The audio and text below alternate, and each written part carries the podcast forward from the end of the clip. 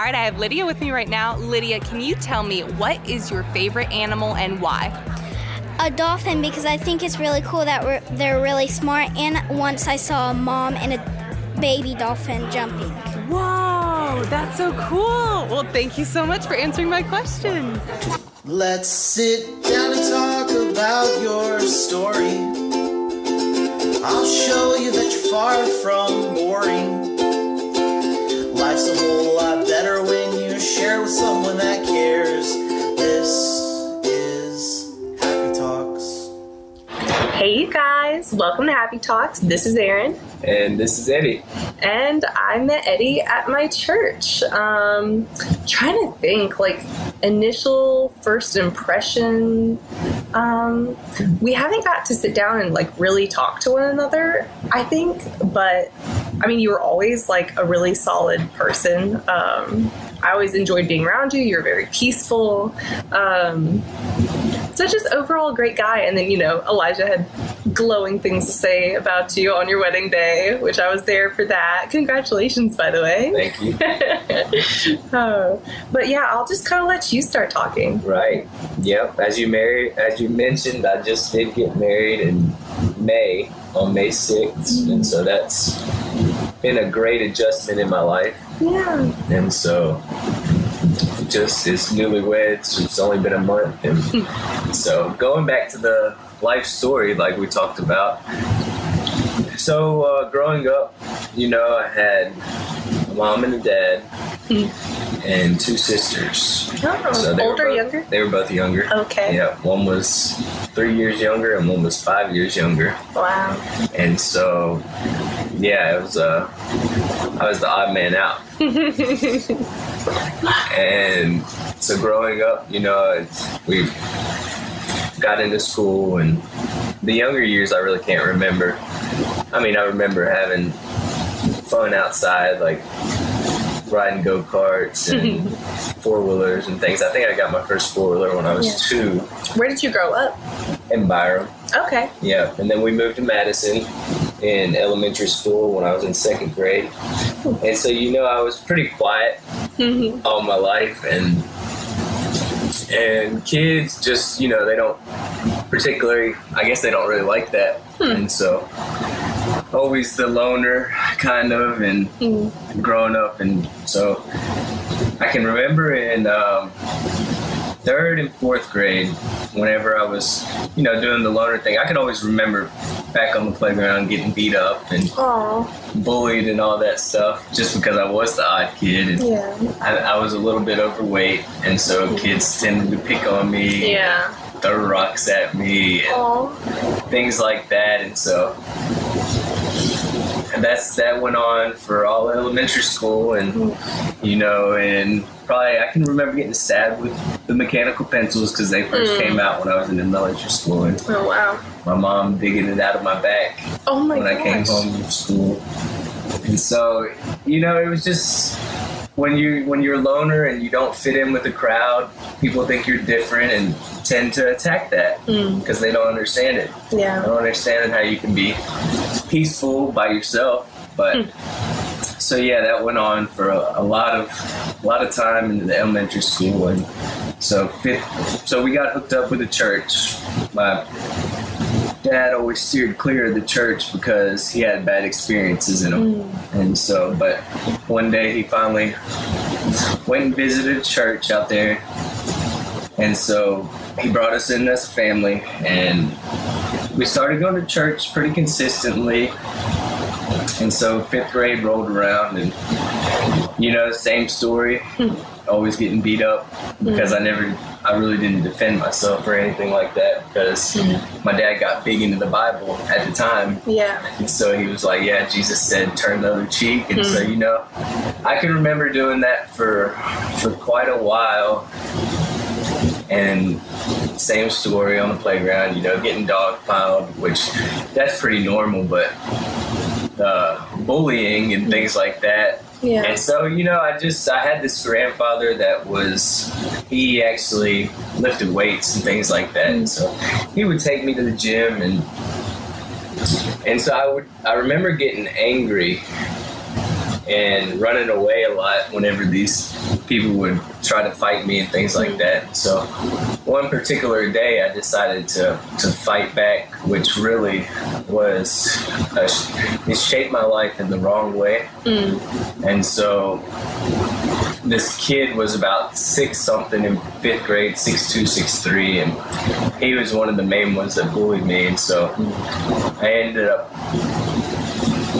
They were circling around, and you know, me and him were we squared up, and so he was punching me, and I finally just grabbed his shirt, and I caught him in the nose, and so I punched him and hit his nose, and that really took my life a different direction hmm. as far as getting picked on and things like that throughout Yeah. the school.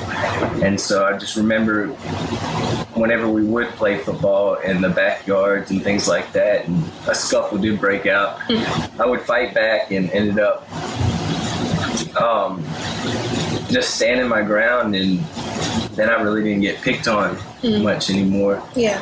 but that led me into a whole different avenue where I was fighting all the time now.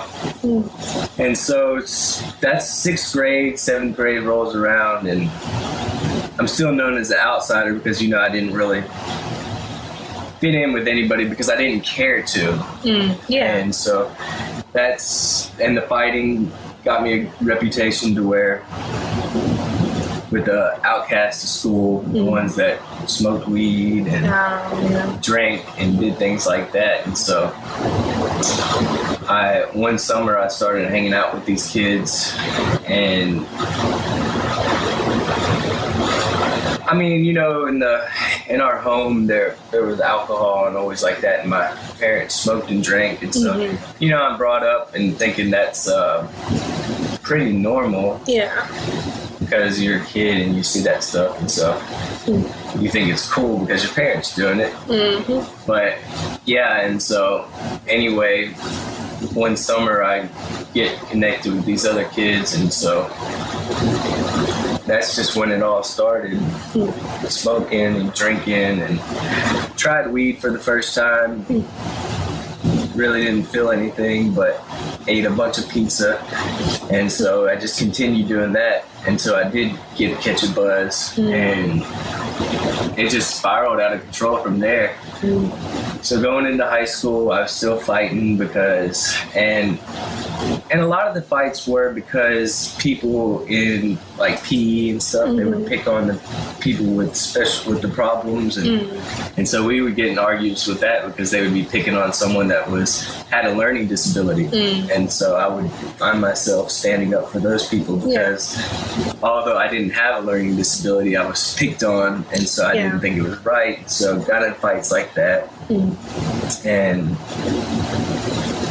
then you know you. Uh, it's just like what the people teach you when they come to your schools. They mm-hmm. say nicotine and alcohol and mm-hmm. weed, they're all gateway drugs. Yeah. And so, in my experience, that was the case mm-hmm. as far as the gateway drugs. It was, Yeah. it was the things that opened the door because when you start dabbling in that sort of scenery with those sort of people, one thing leads to another, and a, a person comes out with a bag of white stuff, Yeah. cocaine, and ecstasy was was really rampant when I was in high school. Like it was everywhere. Yeah. And so the weed became cocaine, then ecstasy, and and then um, just partying all Yeah. the time. And how old were you when you first started that? Well, the weed and mm-hmm. the drinking was 13, 14, and then the cocaine and ecstasy was 15, 16. And so it got to the point where I met a whole different crowd of friends. Hmm, yeah. and so worse worse than just the smoking weed and yeah. drinking. That's all bad but you know it's uh, some of the stuff that you dare to go near like cocaine and ecstasy and so that crowd i really started hanging out with really hard running with them and we would do ecstasy every weekend. And so it's uh I would sleep during the day while I was at school, Yeah. just sleep on the desk. And, Mm-hmm. You know, I was real respectful to the teachers still, so they uh, kind of shied away from asking me what was wrong or things like that. And, Yeah. and it seemed that I maintained where I passed. I did fail a few few times, a few classes, but you know, you they got summer school and stuff for that, so I did summer school Yeah. And it just uh, just kept progressing from there. So I just talked about the ecstasy and the cocaine, and um, you know, lived a real promiscuous promiscuous lifestyle with girls and drugs and alcohol and all that, and was known for that Yeah. throughout high school, and that became my identity. Mm-hmm. I identify with the people that did drugs or Yeah. party, things of that nature, and, and so I, I was always searching for that acceptance for people to mm-hmm. accept, and mm-hmm. which I wasn't, but I was because I was on the outside. But you know, Yeah. you you want to fit in, and when you find the people to fit in with, it's that stuff becomes normalcy, Yeah. like becomes everyday life. So smoking and drinking and doing drugs every day. What happened after high school? Yeah, after high school, I enrolled in college for a semester. I actually had to go to summer school to get my diploma in order to pass and get my diploma from high school. Yeah. So I graduated and was uh, enrolled to go to college, but I dropped because I missed too many days hmm. because of my partying. Yeah.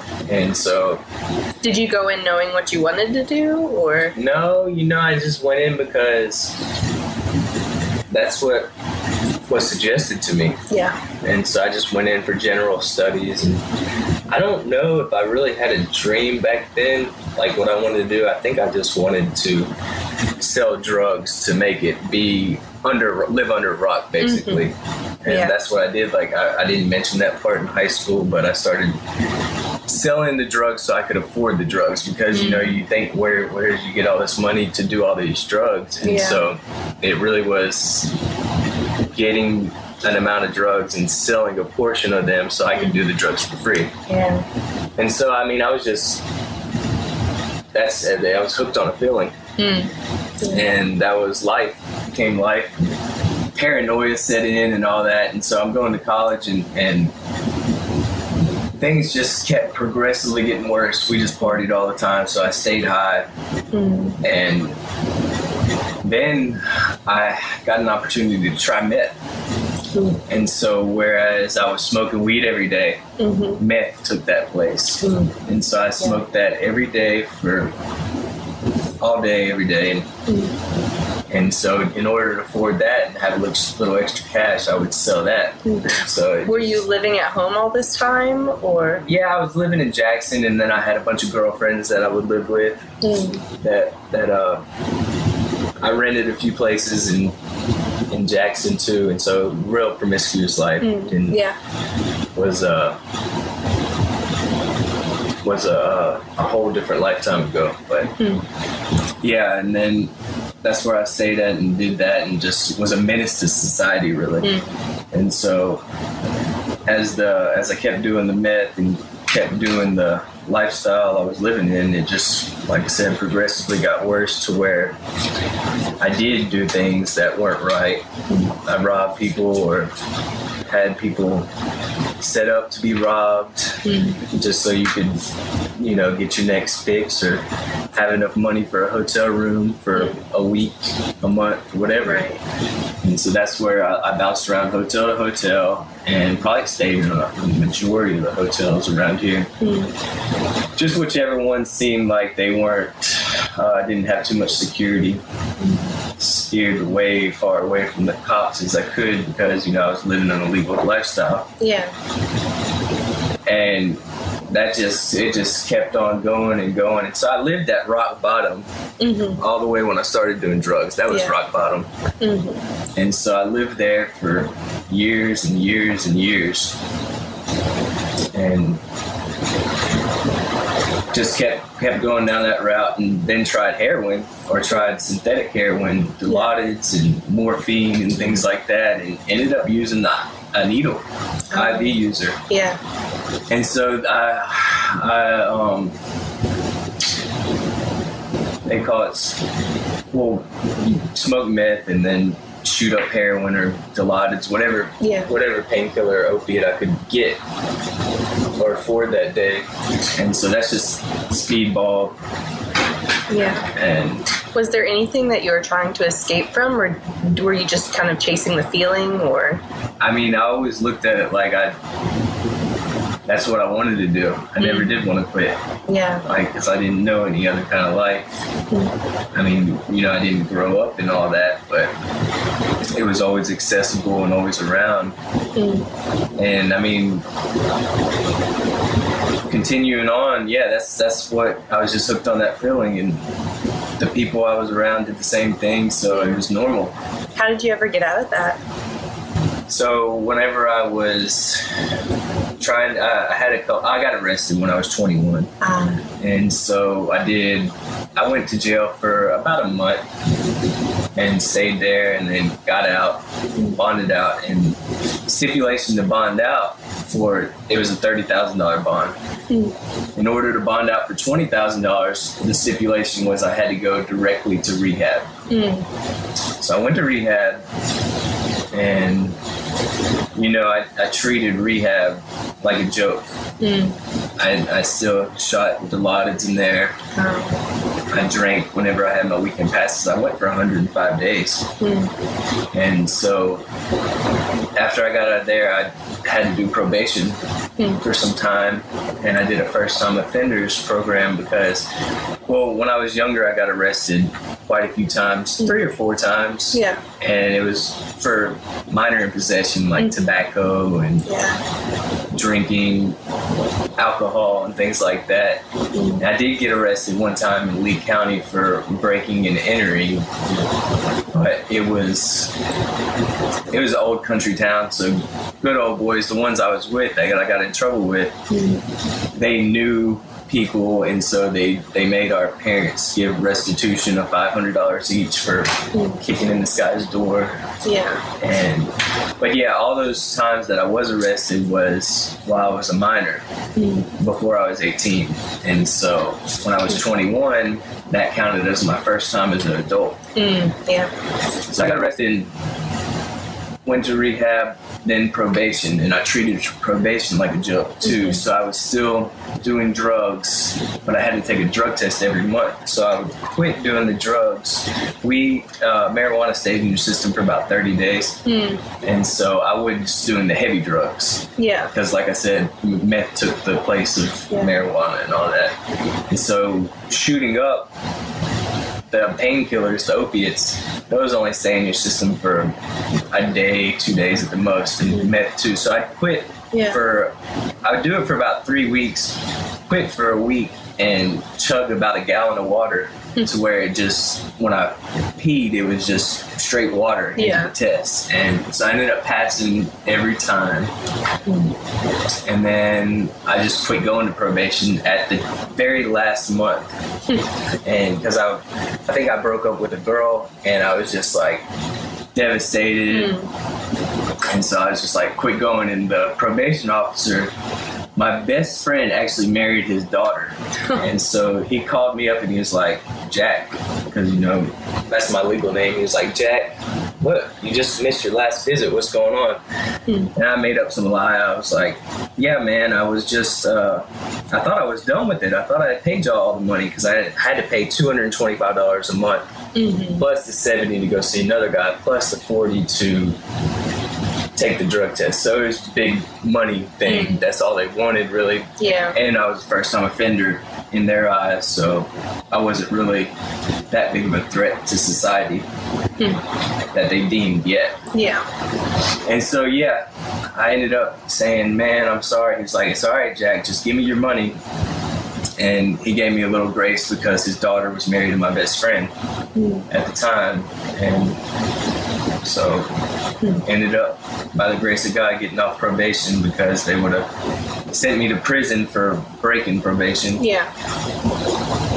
Finished that, and life didn't change because I treated all that like a joke. And then Mhm. years down the road, probably when I was like 26, I was like, man, I need to do something different. And I was hearing all these voices, these demonic voices from mm-hmm. being drug induced paranoia Yeah. and it was all psychedelic drugs that I did. And it would make me hear these voices so where they would be demons. Mm. And they would just taunt me and torment me and play tricks on me make people make me think that there was people that could hear my inside thoughts Oh. so i mean it was just horrible Yeah. and it was like witchcraft like to where they would say yeah certain way people hold their hands or stuff means they're the illuminati Uh, things like that and yeah. so yeah, they really messed with my mind and, and just spoke horrific things over me and and so I was, you know, I said I mentioned that I went to church for for a short period when I was younger, Mm-hmm. and so I felt the need to start reading the Bible because I thought the voices would stop. Mm. Because I always understood there was a God, just didn't have that relationship with that God. Yeah. I thought I thought the same thing. Uh, for example, um, deism is the thought where there's uh, a God, but he has no kind of intermingling with humans. He's just like there, but he lets them do their own thing and doesn't Mhm. concern himself with that kind of stuff. Yeah. And so I started reading the Bible, and a couple more years went. Went. I mean, I, in hopes that these voices would stop, but they wouldn't. Mm. And so I thought I better just quit doing these drugs and tried to quit doing drugs and quit them for a little bit and went through withdrawals off and on for years, thinking uh, because I didn't want to stop. And so a time hit in my life where I was like, I'm just going to stop.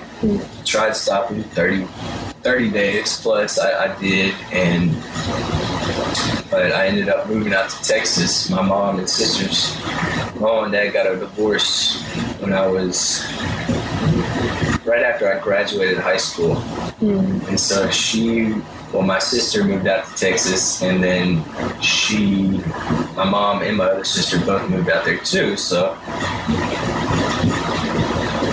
I moved out there in hopes to kind of start a new life Yeah. and got out there and found that their meth was a whole lot cheaper out there because there's hmm. In Dallas Fort Worth area there's over four million people. Wow. So that's about the equivalent to our whole state. Hmm. I think Yeah. we have seven million, but in one area. And so, and plus it's right next to Mexico, so you got the cartel that brings all that stuff in, and mm-hmm. they make it out there.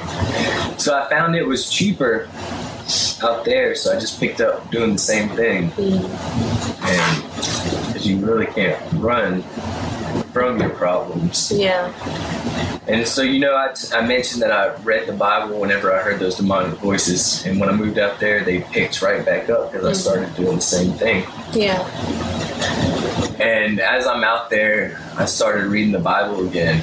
And really, all throughout my life, if I if I look back, I can see where God's hand was on me. Mm-hmm. You know, I was baptized and I believed there was God. I just didn't have that relationship with Him. Yeah. But all throughout my life, I felt Him calling me, and He kept me from dying so many times. I, mm-hmm. I mean, one example is I was on a motorcycle wreck and cracked my head on the pavement. Luckily, I had a helmet on, and so now I walk with a limp because mm-hmm. my bone came out of my left ankle and Wow.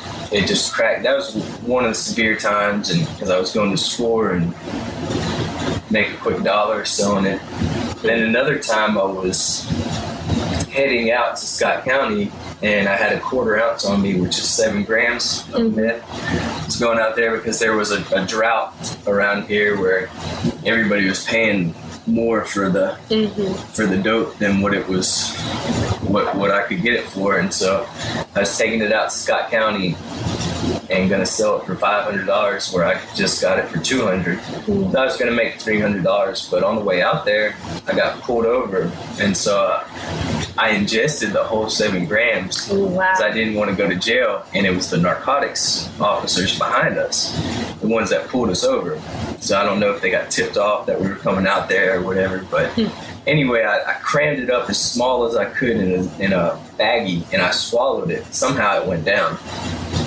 So I got searched, and they didn't find anything, but as I was being searched, uh, I guess from the bag being so constricted, it broke open in my in my stomach, mm. and it, it caused me to start hallucinating and tripping and overamping, which my body temperature just rose to mm. a temperature that I could my brain couldn't handle, oh yeah. and so it shut down my body. And they, the people I was with, ended up dropping me off at a little doctor's office out there, hmm. and they. Uh, they called UMC, UMMC because they couldn't do anything out there. They didn't have technology or the tools to do it. Yeah. So the helicopter came by and they packed my body in ice. And at this point, I was unconscious.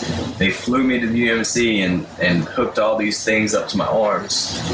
And that's just one of the times that God saved me mm. because people that swallow half that amount have been reported to die. Yeah. And so all throughout my life, Jesus has just been there helping me throughout the way, saying, Hey, you don't have to live like this. Just follow me. Yeah. And I got out there to Texas and did the same thing, like I said. And finally, I was reading in Psalms where you hear David, or these Psalms you, you read that they're meant to be sung, the poems and things like that. Mm-hmm. And so I started singing these songs to God. Mm. Like I would make up my own poems to Him. And I would uh, spend time in the Bible, still doing meth, still hearing all these demonic mm-hmm. voices. But as I was doing that, as I was going deeper, searching for Him, singing Him these songs that I made up, you know, that because you see David saying, You rode the clouds to rescue me, and, and or the psalmist saying that kind of stuff. And so I would make up those songs and say, If you rescue them, you can rescue me. And he did. He just met me there. And it wasn't all of a sudden where I was changed at that very moment, but it, it, it took some time with him in my life, just keeping at me, keeping at me, drawing when I when I started looking for him, he drew me near, and and so just was telling me the whole time I didn't have to live like that. Hmm. So slowly but surely, I made my way back to Mississippi, hmm. and finally decided, hey, I don't have to live like that. Yeah. And so Jesus really met me there and changed my whole life. Hmm. Every way I thought, every time I went deeper in His Word, He would answer me, and then He would. Every time I just spent my life, I started working at a real job, and um, was sober, and just really diving into the Word and listening to a bunch of preachers online, and so as I kept doing that, kept searching for Jesus, he's like, okay, look, you need to go to a church, find some community. So I visited several churches, and my uncle out in Texas, he actually paid for me to go back to school. So I went to school, college, got that experience, and and I was just blessed that he was willing to help me. He was always willing to help me. It mm. just I had to, you know, do the right thing. Yeah. So I went to school, got uh, hooked up with a Bible study out there in Goodman, Mississippi. Mm. I went and stayed on campus at Holmes mm. and did that first semester. And when I came back in the summer, I started working at a, a restaurant. Well, I was painting also, because you know my dad had his own painting business, and so I grew up before I started really going on my own. I learned how to paint, and so I always had that skill and started doing that on my own. Did that first summer, saved up some money. School semester rolled around. Well, I, I missed my deadline to apply to stay back on the dorm out there. Ah, yeah. So I ended up coming to Richland and going there instead and just picked up a restaurant job because I worked in the restaurant when I was 14 and 17 and, and I did that off and on too mm. while I was in high school. So got a wait waiting job. Was making pretty good money, you know, for starting to do the right thing and hmm.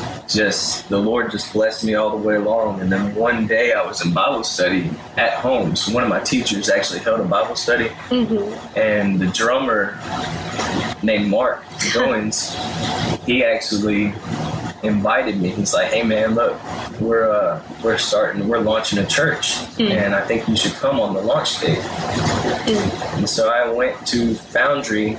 Elijah actually came and preached to the Bible. He was a speaker at the Bible study one day. Oh, okay. Talked about the opening of the church and this and that. And so, you know, I'm still kind of getting my bearings, living. I wasn't a menace to society anymore. I was just doing the right thing. And Yeah. and so the Lord opened that door for me to be invited in the foundry and started going there and and like I said, the Lord really just started rewiring all the wants I had. Talked about promiscuous lifestyle. He's like, look, that's not the right way to live Yeah. follow me. So, you know, I was single for years and and um, just devoted myself to the Lord. And so he, like I said, he was reworking me, rewiring me, my wants and desires, turning them to them, to his desires. And I just continued going to school and going to church at Foundry. And life was just so much better, so much easier when I was following Jesus. It mm-hmm. really was. And I ended up thinking I had a calling to move out to Pensacola, Florida, because everybody wants that kind of calling, right? So yeah. I made that my will and said it was God's will because I really did think it was God's will because mm-hmm. these doors opened up for me to go out there Yeah. and moved out there. Went to school out there also, hmm. Pensacola State College. And it was a time of loneliness. I was so alone out there mm. after finally finding a community, Yeah. groups, and things like that. And so I, I got out there and it was lonely, very lonely. And um, I went. I finished the semester out. I was working at a washer and dryer and refrigerator place where they had used appliances, and we fixed them up and sold them. The guy owned a couple stores. Anyway, so I, I picked up those skills also, and just like I said, it was really lonely. And so God actually opened the door for me to move back. Yeah. And How when I- long were you there before you moved back? six months, four to six months. So not long, Yeah. but, it, but it was a time of just um, very lonely time. Yeah. Moved back to Mississippi and started with that rest. I left to the restaurant on good terms. Mm-hmm. Went there, worked there for a good half a year again, and then I was walking outside, and the Lord told me, "Wouldn't you rather be working outside?" And so I really would because it's you know customer service with people is Uh, yeah, it's it horrible. rough.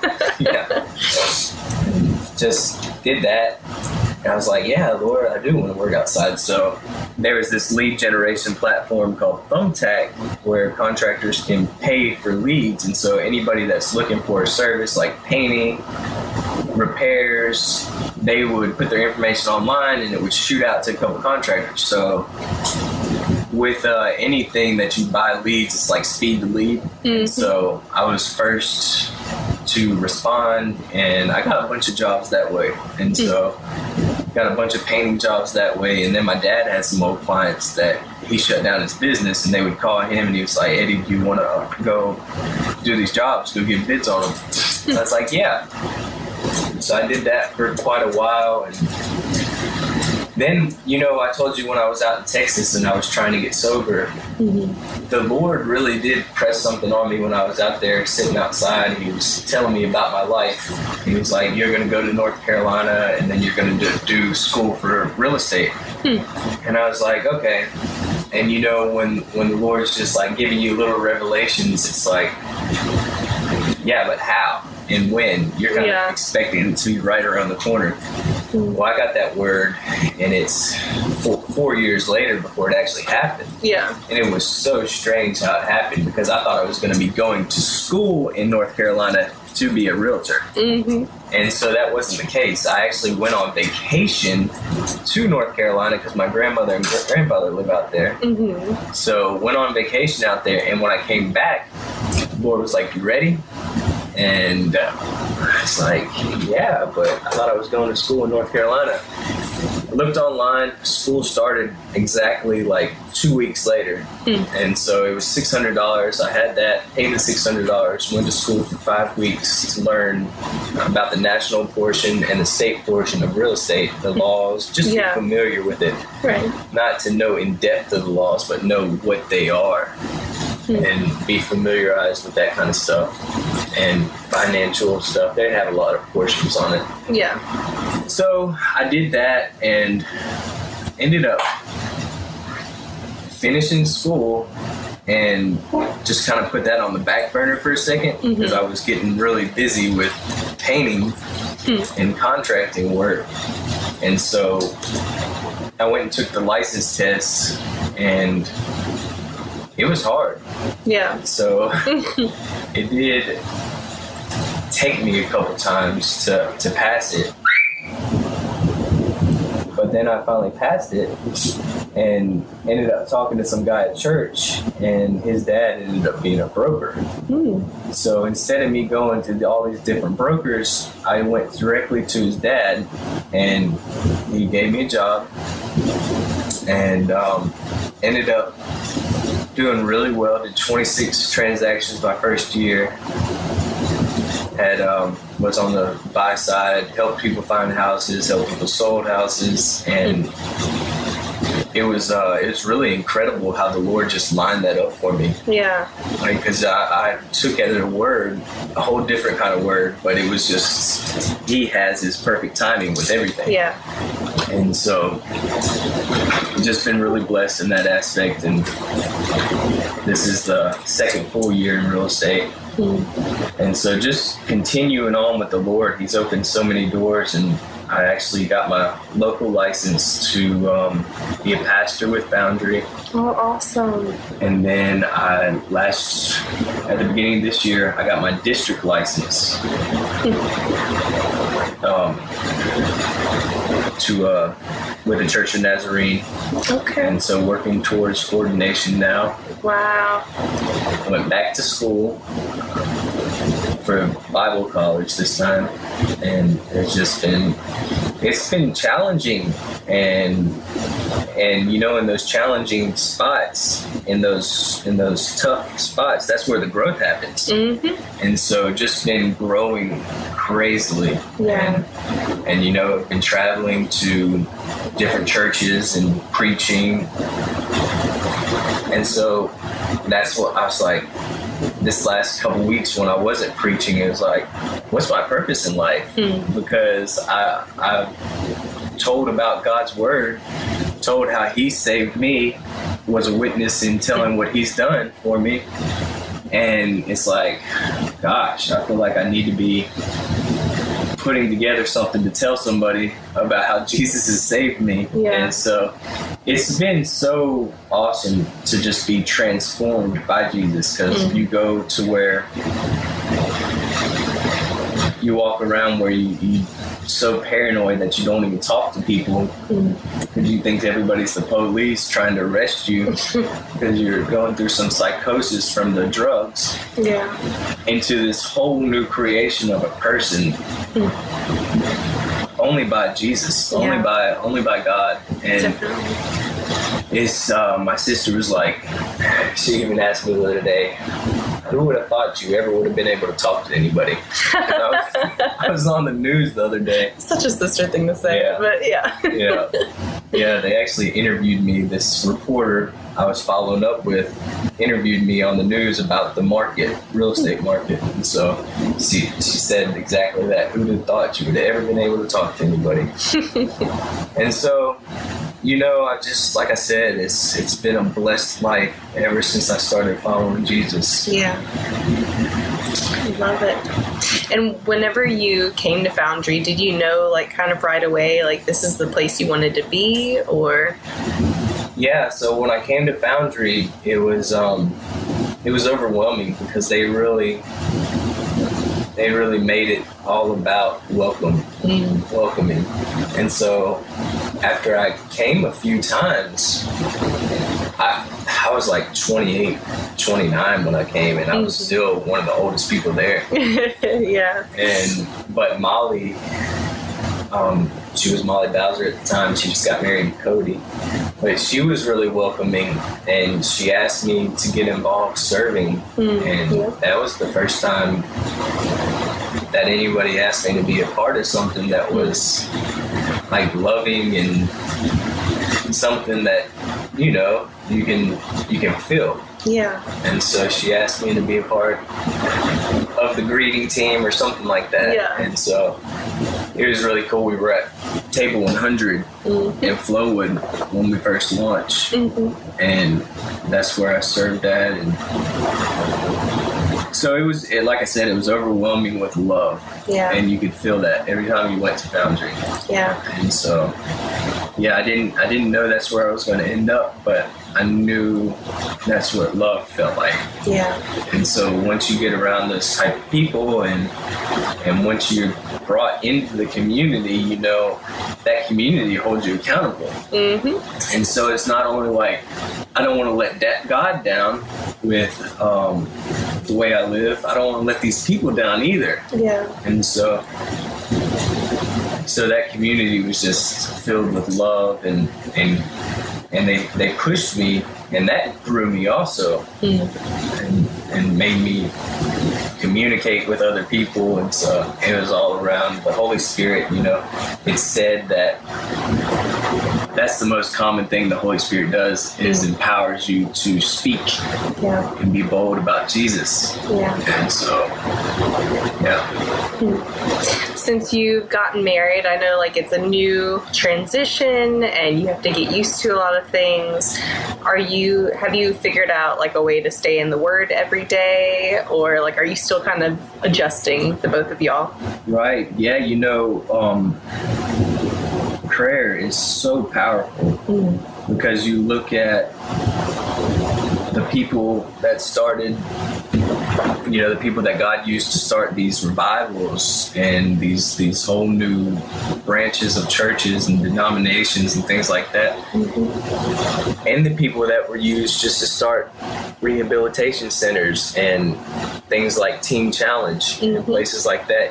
You see a common theme is prayer. Yeah. You know, you see these people praying hours a day, Mhm. and you know Paul talks about always being in prayer, Mm-hmm. and and I think that's good, and I think you can do that. But I also think that setting aside time where you just spend praying, because you know once you're once you're in uh, a relationship with Jesus, you're constantly in prayer because you're talking to Him and receiving what He says. Yeah. But there's also a time to sit and sit and just bring all your needs to Jesus. Yeah. Financial needs, Mm-hmm. anything, your your relationship needs, any need you can think of. He's a good father and he does it. He wants to he wants to give you things. Yeah. And so, yeah, prayer has been huge. And, and prayer is something you might not see the fruit of right away. Yeah. Because a lot of these people that did start revivals and things like that, Mm-hmm. they died before any of that fruit, any any before any of the spread. Yeah. And but they were consistent in prayer and faithful, and God was faithful. Yes. So he took care of them with their daily provisions. You know, God still takes care of people that don't even pray to him, don't believe him. He gives us rainwater, provides, and, and things like that. And so, I mean, it's huge. And you don't see the fruits of these prayers. Some of them you do right away, what you ask for, but others are six months down the road, years down the road. And so I think the, the whole point of it is to be consistent Mm-hmm. and you know you're gonna go up and down and you're gonna have valleys and peaks and then i was told that growth happens in those valleys because when you're up high you're doing good Yeah. but as long as you still remember jesus you know Right. a lot of people tend to forget who jesus was Yeah. is when they're doing good but yeah prayer and scripture reading i've read the bible multiples of times, like the first time was when I was hearing the voices, mm-hmm. and then just picking up reading front to back, and I just really devoured the word. It was just like it was so good for me. I just wanted to know everything there was, and it's so simple. Yeah, and I mean now you're in school, like for Yeah. like being a, becoming a pastor, and I'm sure you get a lot of like Bible scripture reading through that as well. Yeah, and so it's so simple, but then there's symbolism in it too. There's different stages, Yeah. different tiers, Layers, if you will. yeah. Yeah. layers. And so you can go as deep as you want to go. Yeah. Do you ever bring that home and like have discussions like with Lauren about it, just because it's like interesting and you enjoy it? Yeah, yeah, absolutely. And Lauren, um, you know, we've been trying to find our groove because we've only been married a month. Yeah. and Lauren actually has a um, associate's or bachelor's in Christian studies. So she has um, some a wealth of knowledge too, and so yeah, just learning from her and being able to pour into her, and she pours into me. It's just been so helpful. Yeah. Sounds like a like a really healthy, uplifting relationship, which is wonderful. I'm very happy for both of y'all. I heard actually from Lauren the other day that um, future wise, y'all might be considering um, fostering, or I think you already applied, right? Yeah, and there's such a need for fostering in America.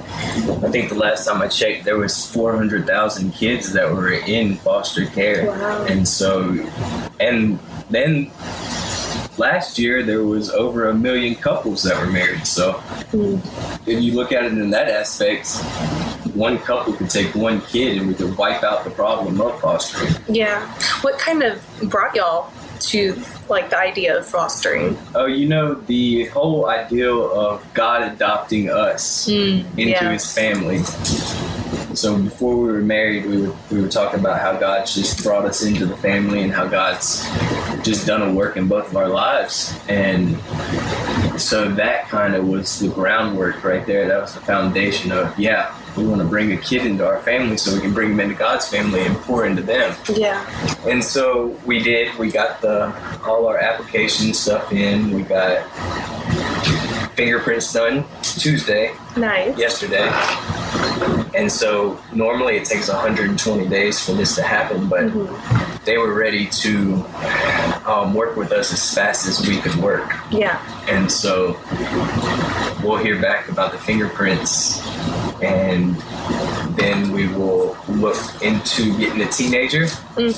Because you know zero to five is the most wanted. Yeah. and then kids seem to get left behind once they get a little bit older. Right. so we're gonna bring in because we live in a two bedroom right now but we're actually moving down the road to jackson um, from clinton and we have a three bedroom so we're looking at having kids of our own Yeah. we're still gonna adopt Right. and whatever whatever God doors open, whatever doors open from God, we're gonna walk in, and so that's where we're at in that process. I love that. Well, the last thing that I always ask my people that I interview is words of wisdom. Do you have any words of wisdom that you can offer our listeners today? Yeah, no, I mean it's just um, been huge building the foundation on Jesus Christ mm. and everything else. There's that peace that comes with that is just it's indestructible. Yeah. like worry over money, worry over where we're gonna live, things like that. It just all melts away whenever the more we focus on Jesus, all the cares are gone, the more he provides. And you know, testing God with giving him anything, he'll multiply it back to you. Yeah. And that's not to say like you give him money, he's gonna give you so much more, but the mm-hmm. peace that he gives Yeah. is worth so much more than any treasure you could get. Yeah. And so just the Bible reading, the prayer, the prayer is the biggest thing because it's one of the biggest things aside from you know acts of mercy and, and mm-hmm. helping others, visiting the sick, and so I mean, once you're all in for Jesus, it's there's nothing else. Yeah. There's nothing else that compares to it. So just just keep leaning into Jesus. Yeah. Everything else fades away except for what He wants, and that's literally visiting sick, visiting people that are gone away that people forget about, Yeah. helping kids, helping others, and then that intimate relationship with Him because you know Jesus always mm-hmm. went by Himself to go be with the Father. Yeah. That's where He got His daily bread. That's where He got His strength, His all those miracles, that faith to do the miracles by going away and being with God. And so that's huge, just that intimate time with God. Yeah, I love that. In the last episode that was uploaded on my podcast, um, their word of wisdom was seek first the kingdom of God and all these things be added to you. And honestly, your story feels like an actual, like, living representation of that verse. Seek first the kingdom and all these things will be added unto you. I mean, you got to a place where, like, like you said, you were rock bottom and then you like reached out to God. He brought you to a place where you could feel peace and joy and like have all these things you honestly, like you said, like you didn't even know you could have. Um, and I don't know, it's very inspiring. So yeah, I, I really appreciate you doing this and coming on here. Absolutely. But yeah, and that's all the time we have for today, you guys. Uh, thank you so much for tuning in. I hope you'll come back and listen next week as well. Bye. Bye.